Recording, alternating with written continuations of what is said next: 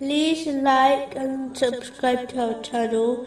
Leave your questions and feedback in the comments section. Enjoy the video. Continuing from the last podcast, which was discussing chapter 74, verse 38.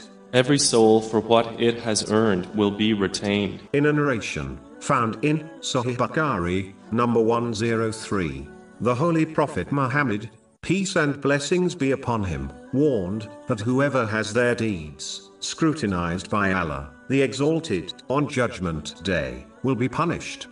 It is important for Muslims to understand that even though enjoying the lawful pleasures of this material world are not prohibited, they first of all often lead to the unlawful. For example, vain speech is usually the first step before sinful speech. In addition, the more one indulges in unnecessary unlawful things, the longer their accountability will be on Judgment Day. One should bear in mind that Judgment Day will be a difficult day. For example, the sun will be brought within two miles of the creation.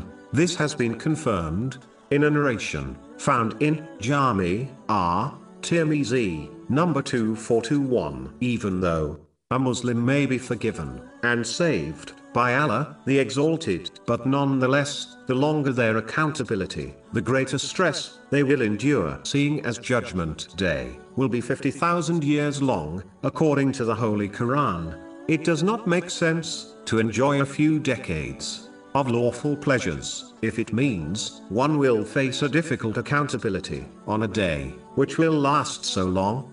It is therefore best to lead a simple life in order to minimize one's accountability on the day of judgment. It is one of the reasons why the Holy Prophet Muhammad, peace and blessings be upon him, advised in a narration found in Sunan Ibn Majah, number 4118, that simplicity is a part of faith.